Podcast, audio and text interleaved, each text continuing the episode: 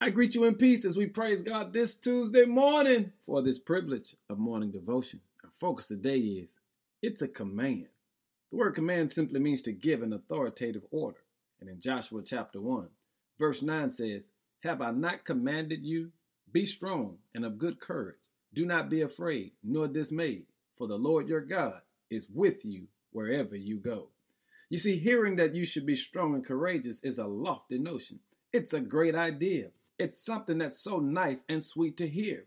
But in this verse, God changes the game. He changes the tone of this concept because he says, I'm not suggesting that in the face of trials and tribulations that you be strong.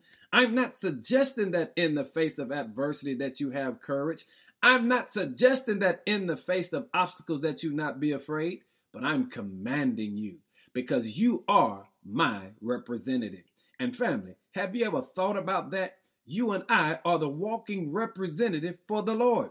And when you look at the nature of God, God is never afraid. God is always strong and he always has courage. And so he says, if you are going to represent me, you have to recognize this is not a suggestion. It's a command. Whatever comes your way, you be strong. You have great courage and be not afraid. You want to know why? Because I'm God and I'm always with you. Hey, family, I need you to get this today. Walk strong today. Walk with courage today. Walk unafraid today because you have a God that's on your side. And remember this it's a command.